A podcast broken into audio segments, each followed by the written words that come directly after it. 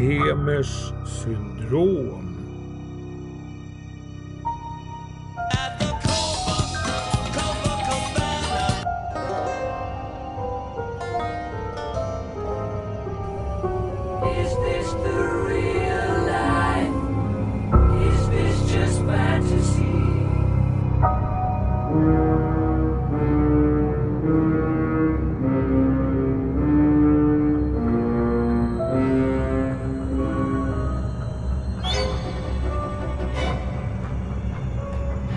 Anders Pemer i full frihet. Welcome!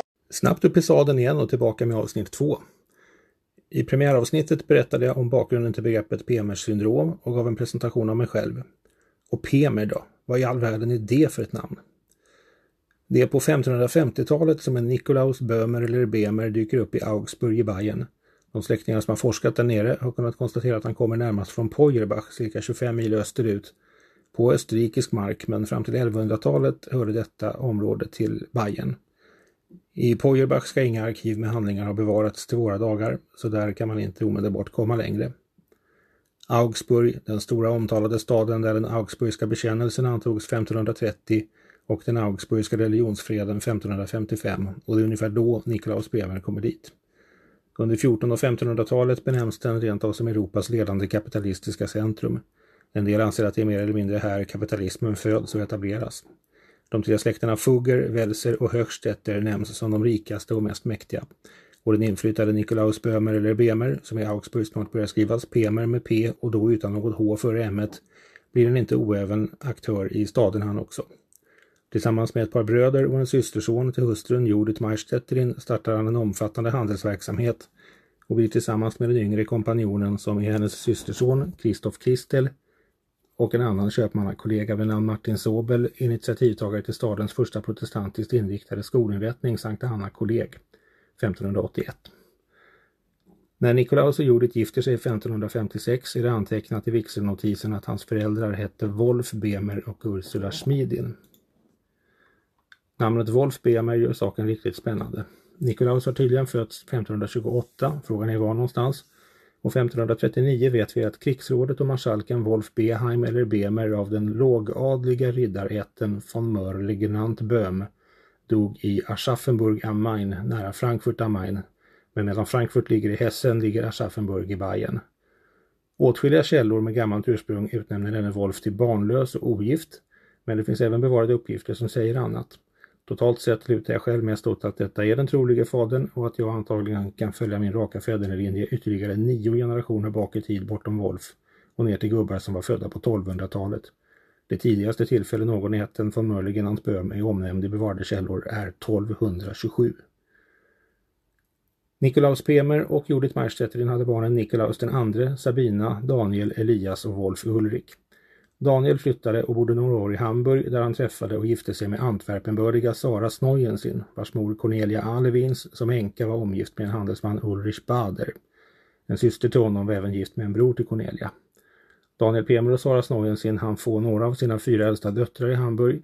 Sen flyttade man åter till Augsburg där sonen Nikolaus III föddes som femte barn av enda son i giftet 1608 och döptes 28 november. Efter honom föddes en femte dotter. Sara gick ur tiden 1620 och i ett nytt gifte fick Daniel tre söner vars vidare öden jag aldrig hört något berättas om.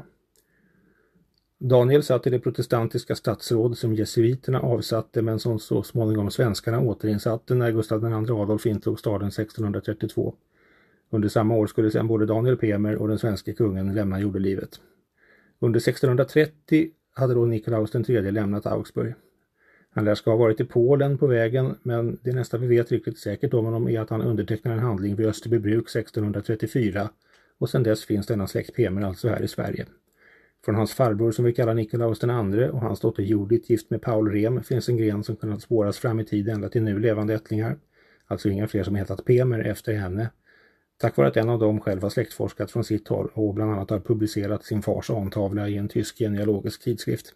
Han gick med i vår släktförening några år på 1980 och 90-talet.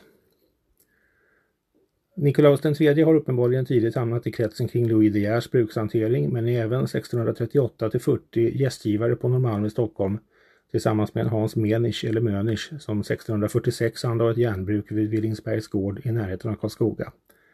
1641 skriver Nikolaus kontrakt om att bli förvaltare vid Flögfors bruk i Ramsberg. Därifrån förflyttas han 1649 till Finnåkers bruk i Fellingsbro där han efterträder en annan tysk, Hans Nüchter, vars släktnamn i Sverige med tiden blir Neikter.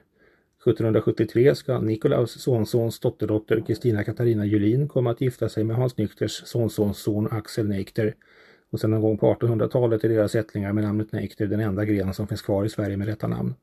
Denna Kristina Katarina Julin var för övrigt född 1754 och levde till 1859. Nikolaus III fick tre plus tre barn i två giften. Andra hustrun var snäppet yngre än de tre barnen i första giftet. Allra yngste sonen Robert blev militär officer och dog 1706 bara 32 år gammal i Stettin i svenska Pommern. Hans änka och deras två barn kom tillbaka till egentliga Sverige, omgift och med en son i det nya giftet, där sonen David Niklas också blev officer i Värmland. Hans son, som också hette David Niklas, var min farfars farfars farfar. Från honom härstammar alla PMer i Sverige idag och hans syster Kristina hade en son Carl Gustav, ursprungligen Dejenberg, efter sin far som bytte till moderns namn, stavat med två M men ändå uttalat PMer.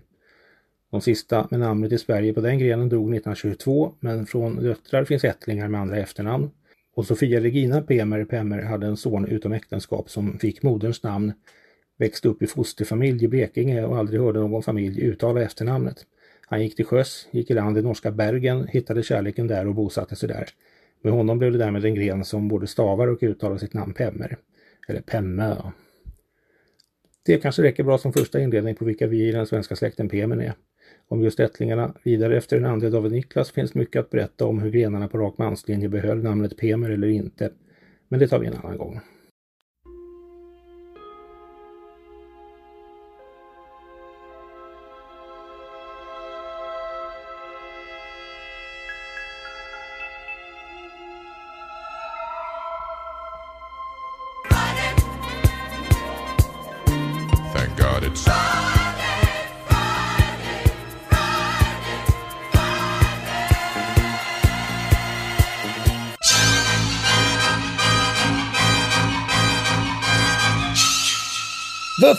13th! Part 13!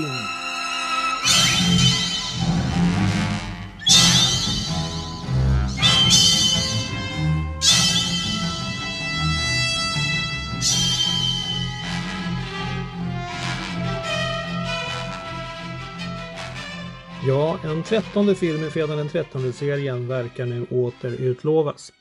I februari nästa år blir det 14 långa år sedan den senaste kom, remaken slash rebooten Friday the 13th 2009, som nollställde de första 11 filmernas allt annat än glasklara tidslinje.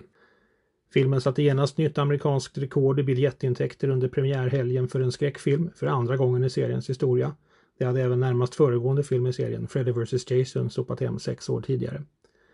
Väldigt snart kom en uppgift att en direkt uppföljare hade fått grönt ljus och genast skulle börja produceras med sikte på premiär sensommaren eller hösten 2010. Men sen blev det nya bud, fram och tillbaka, kors och tvärs, hit och dit.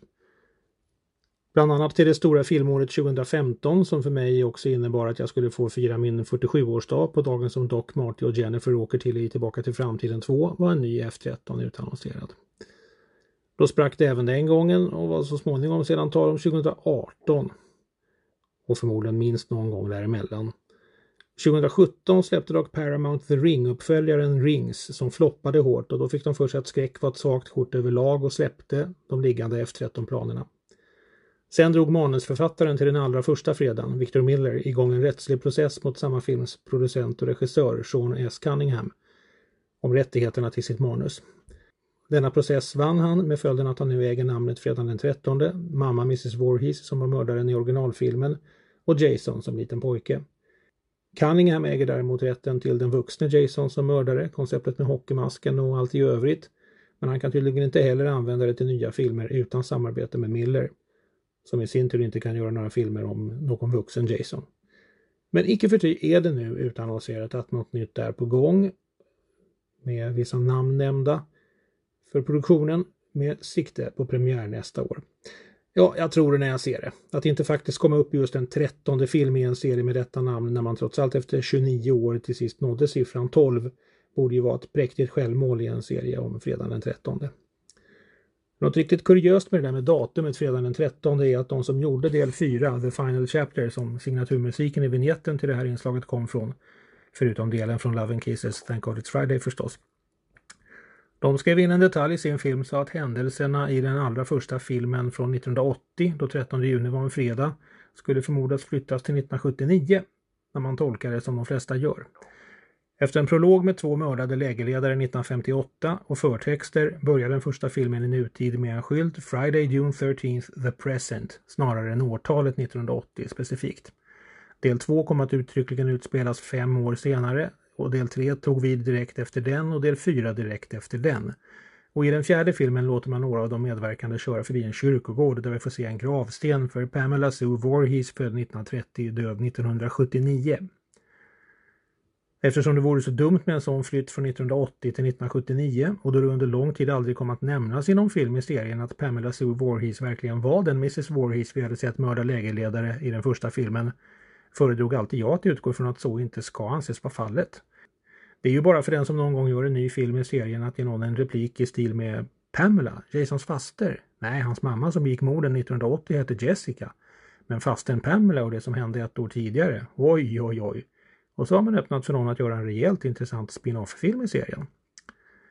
Tyvärr kom mamma Voorhees till sist att nämnas med förnamn Pamela i den nionde filmen Tulipanarosen Jason Goes to Hell The Final Friday.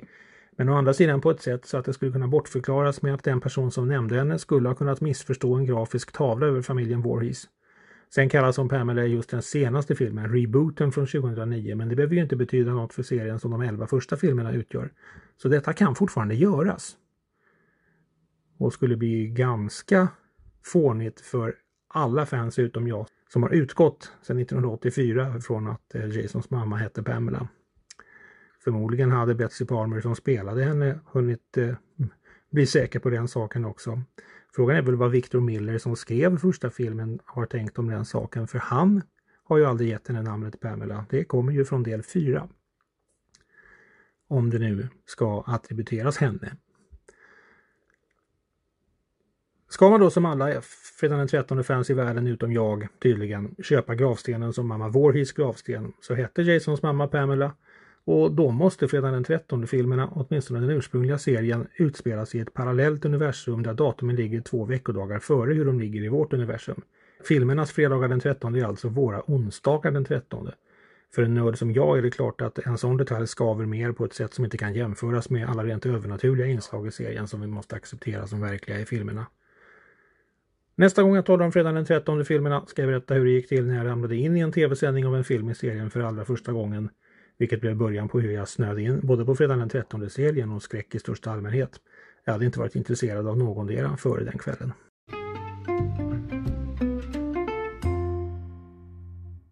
Jag hade börjat läsa in några texter i min blogg och så visade det sig att jag redan har lika många inslag som är premiäravsnittet inom räckhåll om jag väljer att använda båda nu direkt. Så jag gör det. Båda har autismkoppling på lite olika sätt. Så idag blir det således släkt, autismprat fredagen den 13 och ett ganska pretentiöst val av dagens dikt.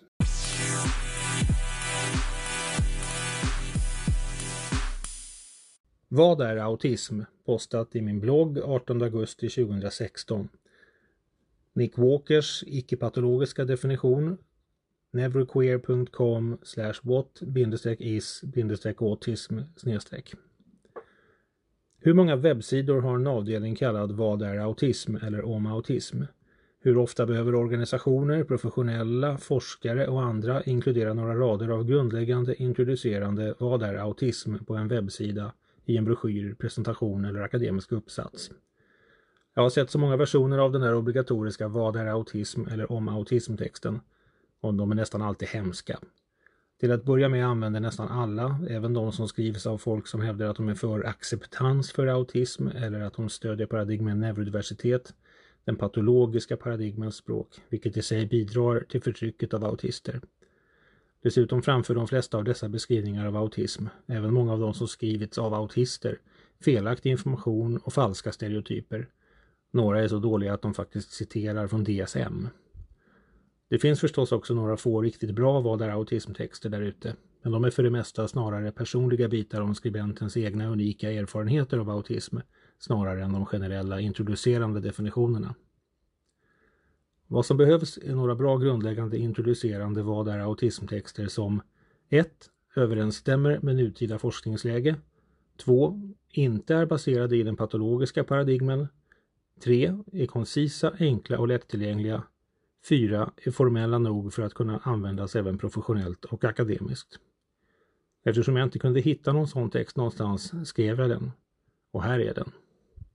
Jag ger härmed alla tillstånd att använda följande text i sin helhet eller i delar när helst du behöver en bit av grundläggande vad är autism eller om autism. Var snäll och ge mig credit för att ha skrivit den och korrekt citering är förstås ett måste i akademiska texter. Men så länge credit ges kan vem som helst använda denna text helt fritt. Det här stycket har återgivits i boken The Real Experts, Readings for Parents of Autistic Children, publicerad 2015 av Autonomous Press. Ska stycket citeras i ett akademiskt arbete är det generellt sett bäst att citera den tryckta versionen. Spanska, portugisiska, ryska, tyska, tjeckiska, slovenska och estniska översättningar finns sedan förut. Nick Walker 1 mars 2014 och jag, Anders Pemer, översatte alltså texten och publicerade på min, i min blogg 18 augusti 2016. På svenska, skulle jag säga. Vad är autism? Autism är en genetiskt baserad mänsklig neurologisk variation. Den komplexa uppsättning av sammanhängande karaktäristika som skiljer autistisk neurologi från icke-autistisk är ännu inte fullt förstådd, men nuvarande forskningsläge indikerar att den centrala distinktionen är att autistiska hjärnor karaktäriseras av särskilt höga nivåer av synaptiska anslutningar och mottaglighet. Det här tenderar att göra den autistiska individens subjektiva upplevelse mer intensiv och kaotisk än icke-autistiska individers. Både på sensorimotoriska och kognitiva nivåer tenderar den autistiska hjärnan att registrera mer information och den inverkan varje bit av information ger tenderar att vara både starkare och mindre förutsägbar. Autism är ett utvecklingsrelaterat fenomen vilket betyder att det börjar i livmodern och har ett genomgripande inflytande på utvecklingen på multipla nivåer genom hela livet. Autism producerar distinkta, atypiska sätt att tänka, röra sig, interagera och sensoriska och kognitiva processer. En analogi som ofta görs är att autistiska individer har ett annorlunda neurologiskt operativsystem än icke-autister. Enligt nutida bedömningar är någonstans mellan 1 och 2 procent av världens befolkning autistisk. Medan antalet individer som diagnostiseras med autism har ökat oavbrutet de senaste decennierna tyder allt på att denna ökning beror på ökad allmän och professionell medvetenhet snarare än på att prevalensen av autism skulle öka. Trots underliggande neurologisk gemensamhet är autistiska individer oerhört olika varandra. Några autistiska individer uppvisar exceptionella kognitiva talanger. I ett samhälle som designats för de sensoriska, kognitiva, utvecklingsrelaterade och sociala behoven hos icke-autistiska individer är dock autistiska individer nästan alltid funktionsnedsatta i någon grad. Ibland är det väldigt uppenbart, andra gånger mycket mer subtilt. Social interaktion är ett område där autistiska individer tenderar att vara konsekvent funktionsnedsatta. Ett autistiskt barns sensoriska upplevelse av världen är mer intensiv och kaotisk än för ett icke-autistiskt barn. Och den pågående uppgiften att navigera och integrera den upplevelsen tar därmed upp mer av det autistiska barnets uppmärksamhet och energi. Det här betyder att det autistiska barnet har mindre uppmärksamhet och energi över till att fokusera på alla subtila bitar av social interaktion.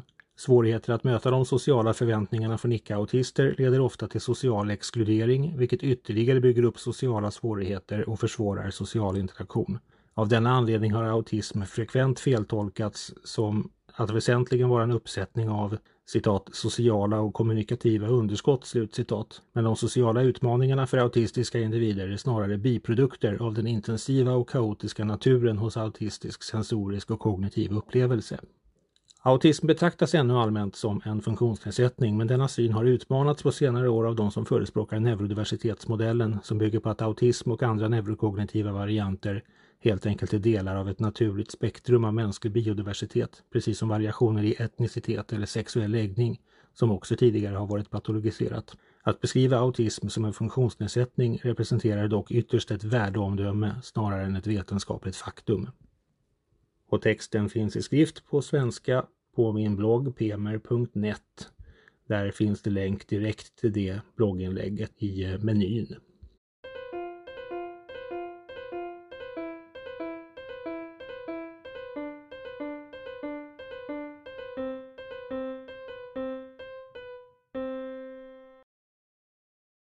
Några tankar om kommunikation mellan NT och AS med flera. Postat i min blogg 10 februari 2020. Hela begreppet rättshaverist, begreppet dålig förlorare, det man kallar passiv-aggressiv stil och väldigt många fall av det som klassas som det ganska nyuppfunna begreppet härskarteknik känns som att det skulle kunna, nota bene, skulle kunna härledas till hur normativa majoritetsmänniskor läser av och tolkar företrädesvis autistiska människor i olika specifika situationer. En autist med fruktansvärt svårt att yttra en avvikande mening i några som helst lägen skulle många gånger kunna försöka komma runt situationen med att försöka ta saken med såväl humor som ironi och lite sarkasm. Och när nyanser går förlorade i kommunikationen mellan AS och NT skulle det kunna uppfattas som typiskt passiv-aggressivt. Jag säger inte att hela begreppet torde ha uppstått på det viset, men jag tycker inte att det känns orimligt att det skulle kunna vara så. Men framförallt att det kan vara sådana förklaringar som ligger bakom i många enskilda fall. En fullt duglig manlig anställd, kanske till och med chef i en arbetsrelaterad situation skulle kunna vara vådligt blyg och generad inför en kvinna som man kanske finner alldeles för ohälsosamt attraktiv. Kanske också väl medveten eller för egen del förvissad om att han inte tror sig kunna få henne i ty att hon redan är lyckligt upptagen eller att han bara själv av någon anledning har fått för sig att hon är out of his League Ren självbevarelsedrift från hans sida att undvika henne och lite dåliga sätt att göra det på kan mycket väl falla rakt in i normen att uppfattas som härskartekniker som i första hand osynliggörande, kanske förminskande och undanhållande av information. Den där Arne han ser alltid på mig med lömsk blick, tycker hon, och han släpper aldrig in mig i arbetet. Minns ni Mark i Love actually? Alla var säkra på att han inte ens tyckte om sin bästa kompis nya älskling och så smått och hustru. Det är de som gifter sig i början av filmen. Begrepp som rättshaverist och dålig förlorare går rent av ännu djupare.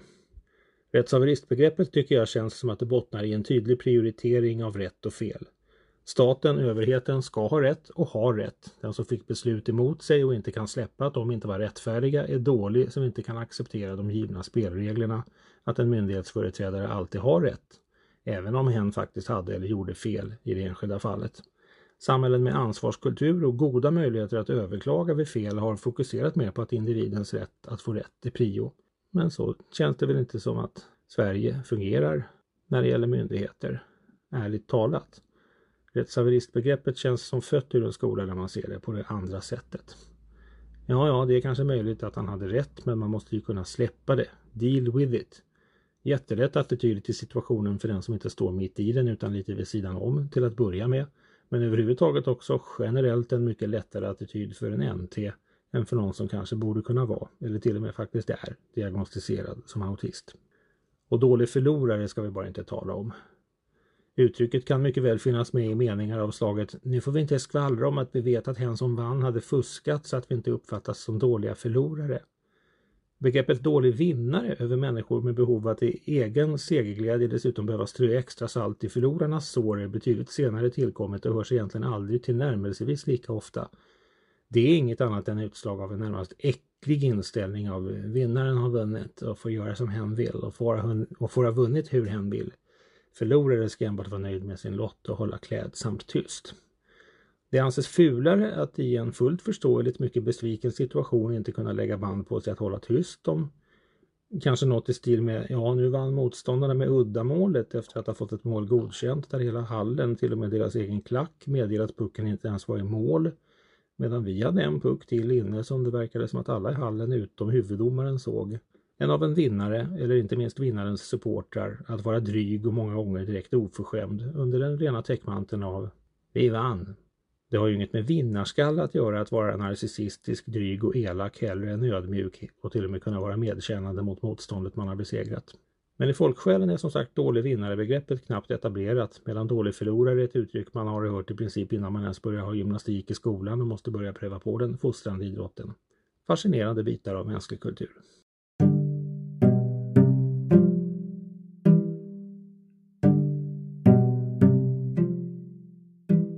Dagens dikt.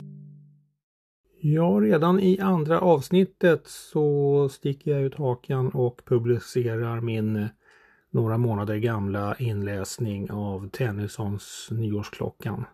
Jag vet inte alls om jag skulle vara lika bra på att lära mig den utan till så att jag skulle kunna tacka ja om jag blev tillfrågad att komma till Skansen en nyårsaftonsnatt. Så att eh, jag får fundera på det om ni skulle, om det här skulle hitta fram till Sveriges Television och Skansen och ni blev intresserade. Här kör vi! Ring klocka, ring i bistra nyårsnatten mot rymdens norrskenssky och markens snö. Det gamla året lägger sig att dö. Ring själaringning över land och vatten. Ring in det nya och ring ut det gamla i årets första skälvande minut. Ring lögnens makt från världens gränser ut och ring in sanningens till oss som famla. Ring våra tankar ut ur sorgens häkten och ring hugsvalelse till sargad barm. Ring hatet ut mellan rik och arm och ring försoning in till jordens släkten. Ring ut vad dödsdömt räknar sina dagar och formgestaltningar av split och kiv. Ring in ett ädlare, ett högre liv med bättre syften, mera rena lagar. Ring ut bekymren, sorgerna och nöden och ring den frusna tiden åter varm Ring ut till tystnad diktens gatularm, men ring till sångarhjärtan skapar glöden. Ring ut den stolthet som blott räknar anor, förtalets lömskhet, avundens försåt. Ring in det rätta på triumfens stråt och ring till seger mänsklighetens fanor. Ring, klocka, ring! Och seklets krankhet vike det dagas, släktet fram i styrka går. Ring ut, ring ut det tusen krigens år. Ring in den tusenåra fredens rike. Ring in den tid då andarna befrias ur själviskhetens sammansnörda band. Ring mörkrets skuggor bort ur alla land. Ring honom in, den bidade Messias. Ja, det här kändes ju rätt avdramatiserat och enkelt när väl en sändning var färdigställd så nu känner jag mig ganska varm i kläderna. Med samma struktur på varje sändning tills vidare kan nog nya avsnitt komma ganska snabbt så får vi se hur det här utvecklar sig. Gäster och intervjuer vill jag ha framöver precis som flera lyssnare har frågat efter redan. Vi hörs nog ungefär lika snart igen. Tack för idag! I nästa avsnitt. When this baby hits 88 miles per hour You're gonna see some serious shit.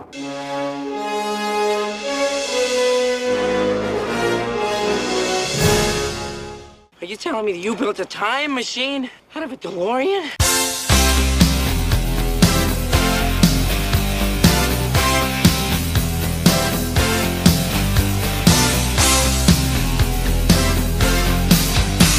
Great Scott! I know, this is heavy. Vi måste prata om Tillbaka till framtiden.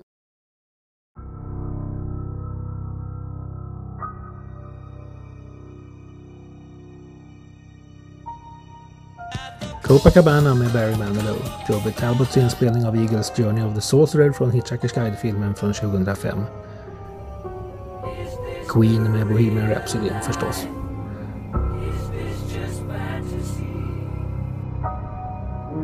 Första gången Dies Irae, mest känd för den katolska dödsmässan, spelas upp i femte satsen i Berlioz Symphony Fantastik. På signaturen till den första fredagen den 13 filmen 1980.